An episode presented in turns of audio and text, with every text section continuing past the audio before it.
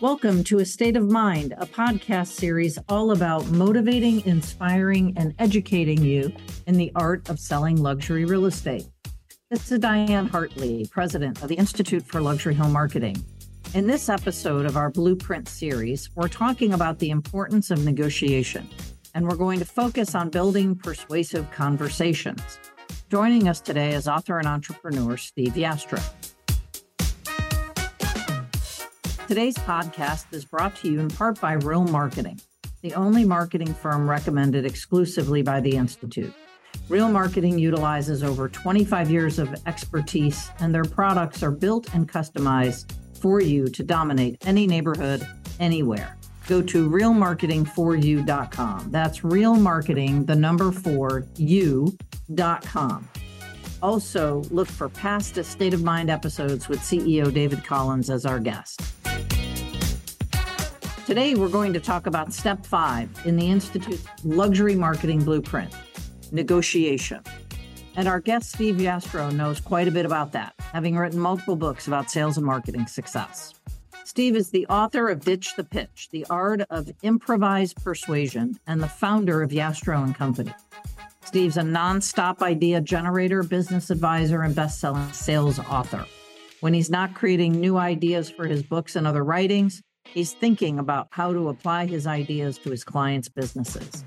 Steve is the author of three books Brand Harmony, We, the Ideal Customer Relationship, and of course, Ditch the Pitch, a best selling sales book. He's a former senior marketing executive with Hyatt Hotels and is now president of Yastrow and Company, his consulting firm. We're so pleased to have Steve on here with us to share the persuasion techniques he's written so eloquently about. So, hi, Steve. It's great to have you. Uh, welcome Diane. to the podcast. Hey, thank you. Thank you. Yeah. So, tell uh, tell us a little bit about you, Steve. Well, thanks, Diane. It's so good to be back here with you on your podcast. And my name is Steve Yastrow. I live in Chicago. And how did I get here today? Why why were we in this conversation? Well, I started out my career in more traditional marketing and sales. And I got into the hotel business by my early 30s. And I started to realize, I looked at what was really working to drive people's preference to want to buy from company I was with, Hyatt Hotels. I realized it had less to do with the advertising and the direct mail and later on the digital marketing and more to do with those human connections, things that happen when a person who represents a company interacts with a customer. Now, obviously, we can't always have those human connections, but when we can, it's a real time to, to an opportunity to really move a customer's preference for you or to move them the other way if that interaction isn't good. So I've focused most of my career on these human connections. How do we build relationships with customers? And a big part of that is how do we sell? And what became really clear is that the way most people sell isn't the most effective way to do it. We think of a pitch. Let me tell you how good I am and convince you to buy from me. You can't convince anybody to do anything. You have to engage them in a conversation that really helps them see why working with you is a good idea. And that's really what I focus a lot of my effort on right now. Well, you know, we got introduced a number of years ago and I read your book, Ditch the Pitch. Fantastic book. And, you know, you. sometimes, yeah, congratulations. It's just great. And it really synthesizes all of the things that I think um, I learned early on in my career through many different methods of the good old uh, corporate sales training you get, right? So here we sit now in talking about the real estate profession and mainly to real estate professionals. And we're talking today in particular about this element of the life of a real estate professional called negotiating. Right.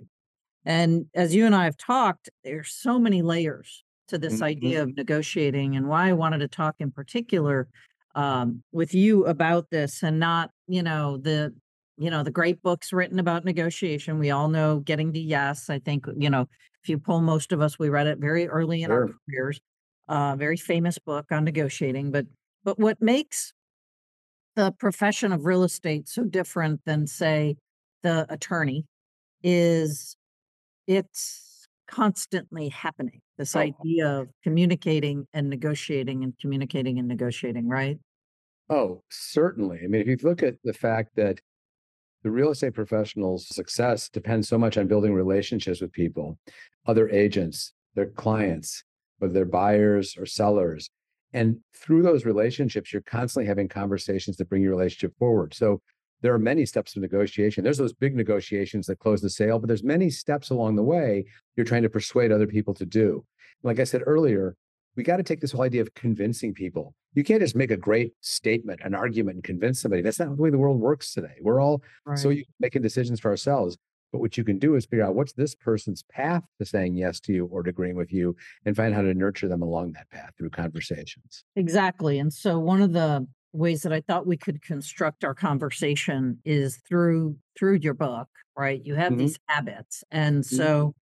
if you can take a minute and really walk through these habits, right? Habits 1 through 6. Sure. The concept of ditch the pitch is based on developing six habits that get you so confident that you can create the perfect conversation for whoever you're speaking with. It's really about improvising conversations. We need to have some good habits so that we have the basics of conversation down and we can just focus on improvising the nuances for this person. And you know, the first couple of habits are about figuring out what's going on. Habit number one is called think input before output. And let's face it, most people, when they're selling or or engaging customers, think about output before input. Let me tell you what I got and then get your feedback. We want to flip that around 180 degrees, input before output. The second habit is called size at the scene. It's really about saying, okay, as I'm gathering this input, what's going on? Who is this person I'm speaking with? What's influencing them? What do they really care about? You're always walking in the middle of somebody's story, their life story, and you got to size up the scene and say, what's happening with this person? So those first two habits are about figuring out what's happening. I like to recommend to people to think about how curiosity is your superpower. Figure out what's happening. The next two habits are about creating a flowing conversation with lots of momentum. Habit three is called create a series of yeses, which is so important for negotiation. If you think about it, a, a conversation with a customer, a client, or a relationship with them, even if you expand to that scale, it's all about getting a series of yeses going where you continually are getting affirmation and agreement from them to keep moving forward, creating a series of yeses. And habit four is called explore and heighten. Find out what that person cares about and take the conversation to a higher level. Our fifth habits recognizes that that people care more about themselves than they care about you. Let's face it, they do. It's called habit five is called focus the conversation on your customer. We teach people to make 95% of the conversation about the other person. When you do that, you've not only got their interest, you find out what they really care about, and then you can weave your story together with them. And habit six is very important for negotiation. It's called don't rush the story. You may want to move quickly, but if you try to move faster than the other person, you'll actually slow the process down. You got to be very attuned to what pace they're comfortable moving in. Well, that's terrific. I mean, I'm sitting here taking notes just as you're talking. It's, I'm reminded of of these habits. And listen, I I think just like anything else, um, you've got to practice this, right? Mm-hmm. Like you can't you can't just assume you're going to read a book or try to do something new and and, and suddenly you're just able to do it. Um, can you talk a little bit about where improv comes in for you here? Because I thought as I've, you know, looked at what what you've put together in this book and the training that I've had and and put in place, this idea that you're improvising the person, yeah. right? Yeah.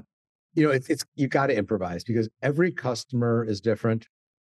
Every person you deal with, and I'm using customer in a very broad sense. Sure. Another agent is your customer, a client's your customer. The fact is, anybody you need to persuade to do things that'll help you succeed, consider them a customer. Let's use the word customer very broadly. And you realize that every customer is a unique human being. And every situation is different, meaning each customer, each person you deal with is different day to day. So you have to tear up your script, ditch the pitch, and be ready to adapt to whatever this situation demands. And we're all good at this. I mean, we're all good improvisers. We improvise our whole life. You know, we're always improvising when we're driving, cooking, talking to friends. Why not do it in our business conversations? Why why don't people do it? Because it's it's a really interesting thing. People could be totally loose with their friends and talking and just having a conversation. Let's face it, nobody does a script before they go out with their friends on Saturday night, do they? Right. Of course, right? But then we get in a business setting, we think, oh, this is how I'm supposed to do it. I've got my PowerPoint deck. I've got my marketing materials. Let me walk people through it. No. The the main principle of ditch the pitch is to turn every presentation into a conversation that matters to the other person. don't make any presentations, only have conversations that matter to other people. And the only way you can create a conversation that matters to another person is to be adapting to what they really care about. You can't know that before you get in the conversation. So, why do we need habits to improvise? Because humans are great improvisers, but also 30 to 40% of our behavior is habitual. It may seem contradictory because habits are about things you do repeatedly, and improv is something you do uniquely. It's not contradictory because what the habits do, they give you a platform of you know good conversational skills like responding to what somebody says, have the habit of letting them talk more than you, and then you can improvise the details of this conversation on top of that bed of habits. But imp- improv is incredibly important because you just don't know what's happening until you get in the conversation with this person.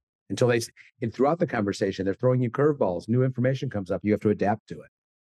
Right. And so if we if we take what we're talking about here and say now let's let's let's unpack it for a specific situation where you've got to get you've got to persuade someone that you know this is this is how something needs to be so the idea of habit number two in sizing up the scene okay right. so how, how do you think about that relative to negotiation great point great question so let's let's assume there is an end goal where you and the other person can find through negotiation an, an agreement great how are you going to get there well, sizing of the scene says who is this person? What's influencing them? What do they care about? What kind of conversation will be most engaging to them? And so when you're really perceptive to saying, okay, who is this person? How do they make decisions? What's their their personality like? Um, are they really risk averse or not? Do they like to dominate a conversation or not? Um, when you start to notice these things about somebody, that'll help you adapt your principles of conversation to them. Another part of sizing up the scene is understanding what's going on in their life. We call it understand the context of the conversation. Who's influencing them? What's influencing them?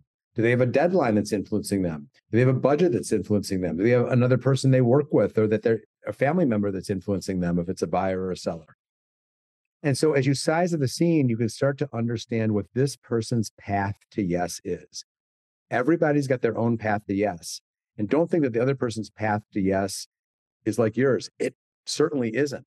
But by sizing up the scene, you can figure out what's the best way to get them there. And then your negotiation is creating a conversation to to to to walk along that path with them. So what does it mean to listen listen for the game? Listen for the game is a practice we have um, under our habit size of the scene. Ditch the pitch has six habits, like like I mentioned, and each habit has three practices. It's a very straightforward way to learn and to and to work. Listen for the game is a it's a term that comes out of stage improv, uh, which we can learn so much from those folks who can go on a stage and just improvise a scene out of nothing. And listen for the game is this idea that if a bunch of actors go on a stage and they have no script, what they're doing is they're listening and saying, okay, what's the game we're playing here? What's the and game in quotes? So what, what are we doing here? And you can think of it like like little kids who go on a playground with a real game. They don't do a strategic plan before they go on the playground. They go out there and start playing, and the game emerges. So listen for the game is as you start talking to somebody, be attentive to what kind of conversation will be most most engaging for them. Do they want to move quickly? They want to move slowly. They want to dominate the conversation. They want to listen more. Um, what kind of tone and manner of conversation is most receptive to them? When you do that and you can adapt to their conversational style, you've gone a long way to engaging them in a collaborative conversation that can lead to yes. So when when I think about this, um, the sizing up the scene, all that you really did say was listen and pay attention, right? And that and interpret. Of, listen, pay attention, interpret. interpret. Yeah, yeah. Like interpret in what way? Like what did I just hear? Like uh, help me here. Yeah, the interpret part of sizing up the scene is is is there's three parts. Who is this person? We call it know who you're with. You know, this is a unique human being I'm talking to. Like, let's say you're a real estate agent and you've got a, a, listing client. So let's say it's a couple 40 years old and they're selling this kind of house in this kind of neighborhood and they have two kids and whatever. And you've had lots of clients just like this. You know, 40 years old, same kind of job, same kind of kids, same neighborhoods. Well, guess what? You have never had a client just like this because they're unique human beings. Mm. And we have to really interpret what makes this person unique. The second part of sizing up the scene is what's going on in their world, right? What's influencing them? what's what's their backstory what what's driving their decision making, uh, other influences driving their Mm. decision making, and then also listening for the game. What kind of conversational style is best for them? So as you interpret those things, you're in a great position to move them along a course towards yes. So you talk about making sure that a conversation is always moving forward, right? Right. Like that's how you know that there's something happening here. And so the next step after sizing up the scene and paying attention, listening and interpreting really is then how do you create this series of yeses so that the conversation keeps propelling forward? Can you give us some examples of that? Sure. What we a term I love that gets into right what you're asking about, Diane, which is conversational momentum. Yeah, think about this. We've all been in conversations that are dragging. It's like, "Yeah, I can't wait to get out of it, right? We also, every one of us has been in thousands of conversations in our life that have that momentum. They're moving forward. The the the icon we use when we we we showed this graphically is green lights. Imagine you're driving, that just you don't have to put on your brakes because each intersection you go through, the light's green. That's what you want your negotiating partner, your customer to be thinking about is just feeling this is conversations moving forward. Because everybody you're speaking with has lots of distractions in their life, and you want to earn their attention so that they're sharing with you what they care about, they're listening to you, and conversational momentum makes that happen. How do you do that?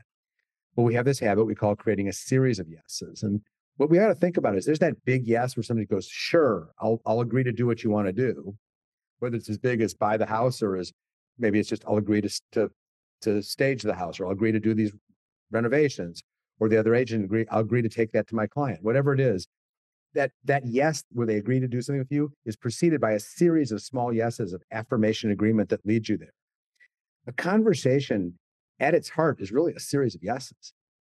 And so if you can get somebody to continually feel like you're affirming, agreeing, and creating that conversational momentum, they'll keep sharing information with you that's important to them. They'll be open to listening to you, and you'll be able to constantly nurture that conversation towards that place where you're both going to be happy.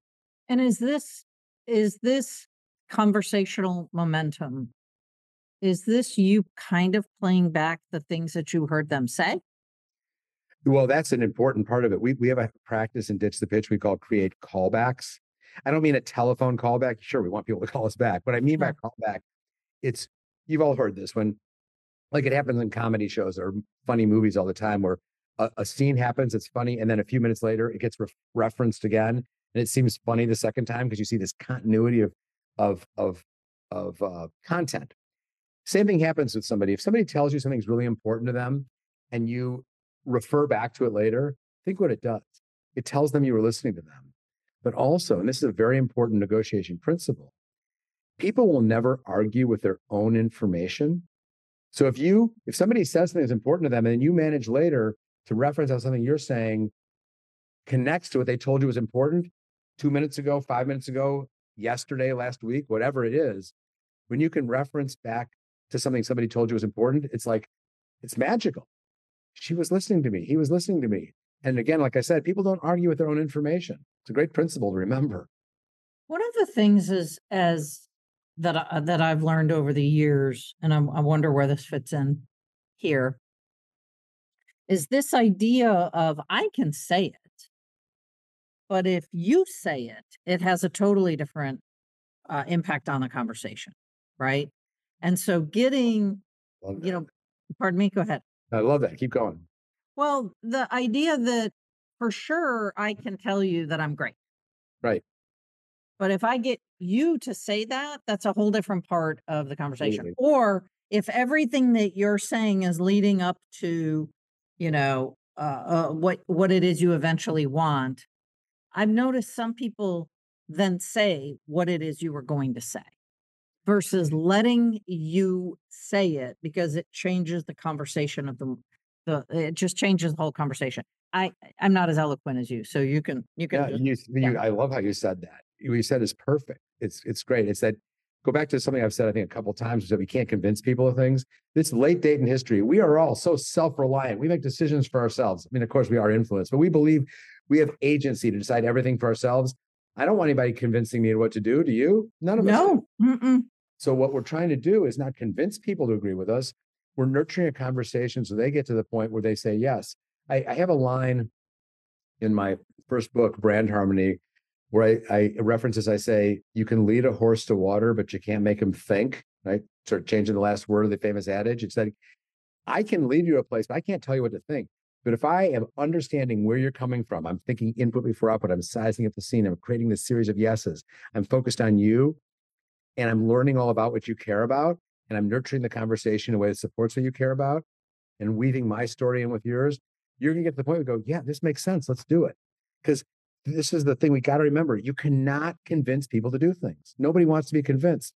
You can persuade them by leading them to the point where they go, yeah, that makes sense for me. There's this idea in negotiation and in selling. And even if you look at advertising, it's like if I give you enough proof points, it's like a, a column of numbers. You go, it adds up. I should say yes. Uh-uh. That's not how people make decisions, right? You can't just load proof points and people expect them to say yes to you. What you can do is figure out what their best path to yes is, and then you know collaborate with them to walk down that path to get to the point where you're going to be happy with when they say yes. You know, it, I think a lot of folks want this to be easy. Like let's let's be real. We also live in a very right now society.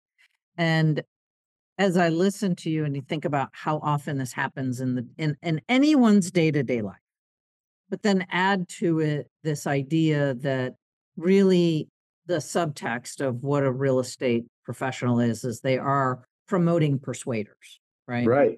Or persuading promoters. Like what however you want to yeah.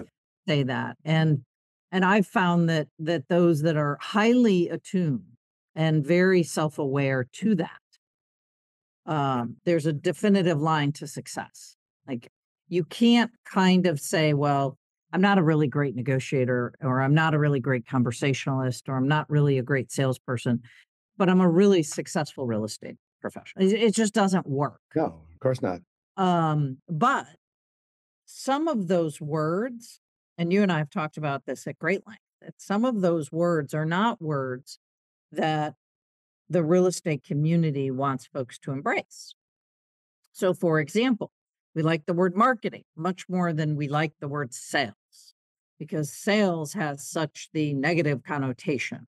Not the way you talk about it, right? Because you talk about this ditching of the pitch and ditching right. of of the want to buy, want to buy, want to buy, want to buy, right? And really, it becomes about you're a professional, and this person has said these things to you, and you're saying back to them, "Well, this is what we've talked about. This makes sense, right? Right? right? Like that's that's how that works." And so, so as we weave in the life of a uh, really just about any professional who wants to persuade someone else, right? What other pieces like the sizing up the scene i think is is just so critical because it makes you focus on them and not you we right. we we love our mirrors right we love focusing on how nervous we are about the conversation and never thinking that the other people might be nervous too right um and and so what what comes next in this right you've sized up the scene you're you're focusing very hard on making sure you understand someone's path to to yes what's next? So let me, it's, it's so interesting. I want to just weave in to, to answer what you're saying here is to realize that in this whole process, as we look at these ditch the pitch habits, what we're trying to do to get somebody to say yes is, is, you know, people are scared of the word sales, I think they shouldn't be, but think of it this way. Let's reframe it. That what we're really talking about here is using conversations to build relationships because relationships lead to commitment and commitment leads to success. Let me unpack what I just said when you create conversations that matter to the other person, those conversations become the building blocks of a trusting and collaborative relationship. And what do we mean by that? We can throw the word relationship around like it's a cliche, but let's think what it means. It means when somebody's frame of reference isn't me and you, but is we. When, like, let's say the client you're working with doesn't think of you as just their real estate agent, but they look at you as their collaborative partner. Even another agent looks at you as somebody who's, I know it's within the, the bounds of you know, sure. being ethical, of course, but it's like we are collaborating, we're working together, we're understanding each other, we're honoring each other's needs. So conversations are the building blocks, conversations that matter, the building blocks of relationships. And when somebody's frame of reference is they're in a relationship with you, not that you're trying to sell them something, they're more likely to commit to you. And isn't that really what your business success is all about? If you're a real estate professional, is getting people to commit to you, commit to your ideas, commit to signing contracts with you, commit to taking your advice. So So, how do we do this? How do we take conversations that turn to relationships, that turn to commitment, that turn to success? And we've talked about this idea of input before output and sizing up the scene, using your curiosity to find out about somebody. And we talk about then creating a series of yeses to build conversational momentum. And then we do something we call exploring and heightening, which is accelerate the conversational momentum by finding out what somebody cares about and then talking about it. So let's say you're trying to persuade somebody. Let's just use an example of you're trying to persuade somebody to give you the listing on their house. And you know, the way a lot of people do it, they say, let me tell you about all my credentials. Okay, fine. You might, you know, like throwing a dart in a dark room, you might accidentally hit the target. On the other hand, if what you do is say, tell me about you, and you find out some hot button that's really important to this couple that you're talking to about getting listening with, when you find out what they really care about, don't go, okay, great. move to the next, go to the next question. Ask them more about that. Dig in. Have them tell you about why this is important to them. Unpack it. Dig deep into why it's important to them, and you, you will find magic in there. They will tell you what really matters to them. And they're going to be really flattered that you care so much about what they care about. So, this idea of exploring and heightening is find out what somebody cares about and dig into it. They will be handing you gifts in that process, saying, This is what matters to me. This is what I care about. And the more somebody tells you what matters to them, what they care about, the easier you can then craft a wonderful conversation that's going to make them want to collaborate with you and you'll get you get to a better place. You'll probably get to a yes that's better for you than if you try to just pound it pound it into them. So okay. So now I'm going to get really real about this. So this Sure. is really about negotiating as a step in in what the institute calls uh, you know the blueprint for success. Like you've Got got to have the skill. Yeah. And yet what I've found is that that skill somehow is always talked about as a I don't know out there on an island somewhere, right? Like you've got to know how to do this. Right. As you talk about it, it strikes me that it's woven into the entire relationship. Yeah. I love how you said that. Yeah. That's an important way to look at it, Diane. It's like, don't look at this. Oh, I got to go learn to ditch the pitch. And then I got to go learn about, you know, whatever legal things I got to know. And I got to learn how to do a con. No, it's like what we're talking about, ditch the pitch, is the most fundamental human thing. Humans have had evolved conversation for at least 200,000 years. We're really good at it. We've been practicing it for a long time, thousands of generations. Let's use this skill. If we take these fundamental human talents for conversation and weave them into our business to every moment of it, it's it's an integral skill. This isn't on an island. This is something that is critical to every time you're interacting with somebody in your job. And if you think about it, like you said earlier, Diane, that like like real estate professionals are promoting persuaders or persuading promoters. Really, what that means is that this is such a human profession. It's Yeah. all about interacting with people on one of the most important decisions they're going to make. If it's the homeowner, and if it's another agent, their livelihood, interacting with people on something that is so incredibly important to their life in such a human way, where you're not trying to like, you know, do something unnatural and convince them to do something. You're having natural human conversations. This is fundamental to what it means to do this. So don't think of yourself just as a salesperson. Sure, you are selling. What you're doing is building human relationships that encourage people to want to commit to you. And the way you do that is through conversations that matter. That's what it's all about. So so the reality of that, and I want to pick one very specific piece of the the job, if you will. Sure. And that is, you know, now I've gotten a I'm just I just call it what it is. I've gotten a written offer and now I have to go get, you know, someone else to take that offer. Right. And there's all kinds of of um quote I'm doing air quotes around ways to negotiate. Okay. Meet you in the middle, give up half here, do the you know where I'm going, right? Right. Think win-win and how does this become how, how does what we're talking about weave into that scenario where it's it's all together it's not Sure. it's not a moment in time Right. Interesting. So let's take that example of you've got a written offer and now you've got to persuade somebody to take that offer, right? Yep. Let's use that as an example. So, you know, our first of all, let's remember the fundamental principle I mentioned is turn every presentation into a conversation that matters. Obviously, you got to present your offer, but how do you do it through conversations? The other person is actually really engaged, right? Um, and so that, so are you, are you thinking, Diana, of like you're the listing agent trying to get your your client to accept the written offer, right?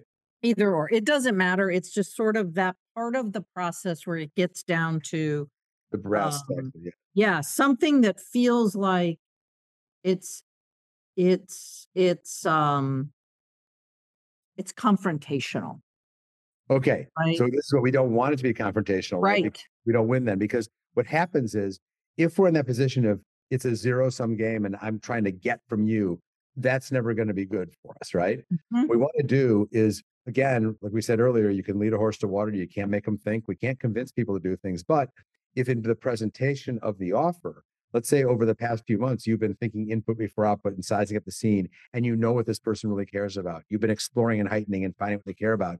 When you present that offer, don't just present it, you know, in you know, in isolation, relate it to what you know. This is what you've told me is important to you, and this is how I believe this offer matches up with what you need. In other words, make it about them, not just about the offer.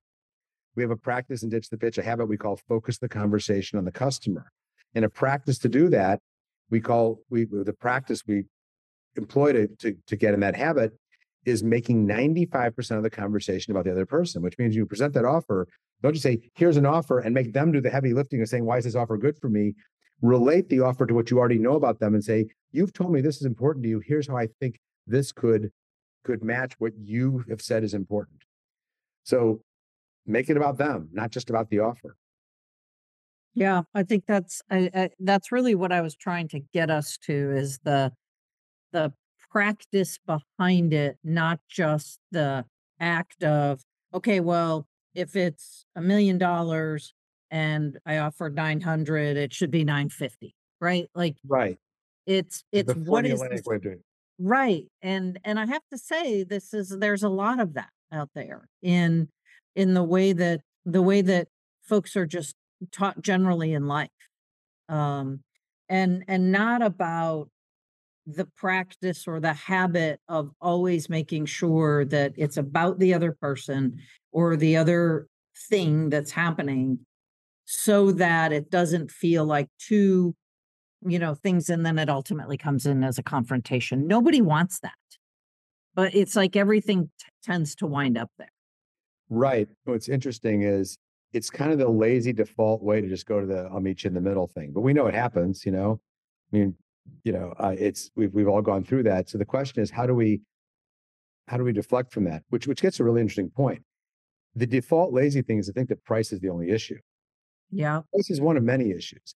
And every transaction on the planet, whether it's real estate or anything else, has price as part of it, but it's usually not the only thing. And one of the things, if you're doing this well and really understanding what the other person cares about, you can find other issues that are important that can help them make a decision that's not just about price. And yeah one of the one of the things that we teach in our program is really the idea that when when you're negotiating with or talking to or trying to win a listing for an affluent or high net worth individual and they're very very sophisticated okay um how is that different and and what are they what what is that exchange like and should it be different right should Well, the I- approach be any different with the affluent person, right? Yeah. Well, I think what it is, it's a really important point. I, I said something earlier know who you're with. Who is this unique human being? And what we have to be careful of is to just generalize and think all affluent people are one way and all non affluent Right. people are another way. Yes, there are certain general principles and trends you're more likely to see with more affluent people. At the same time, be willing to say, what does this affluent person care about? Because it might be different than the last one you you you spoke with. Um, we have to realize that there are there are trends and general principles, but each human being is unique. So you can use the what you know about affluent people in general as a as a starting point, but be willing to figure out what this person really cares about. Um, there's there's often a time to uh, a, a, a tendency to caricature the affluent as they only care about this or they only care about that. Well, maybe, but what about this person you're talking to? right right Everybody- that that everybody- idea uh, i think that's that's probably my favorite thing about what you do and what you've taught me which I, you know i love this idea that we're always improvising but Yeah. in order to improvise you have to be present Hundred percent present. You have to be there, right? yeah you can't you can't uh, make assumptions right like i love the four agreements Like, uh, you know, you you can't make assumptions. You can't fill in those blanks. It's really not always about you. It's really about them. Um, yeah, this is really terrific. I love your book. Um, it's it's a staple for institute members for sure. That the um this this art of persuasion as it relates to relationships and and no scripts, no Right. scripts. You know, real people, right?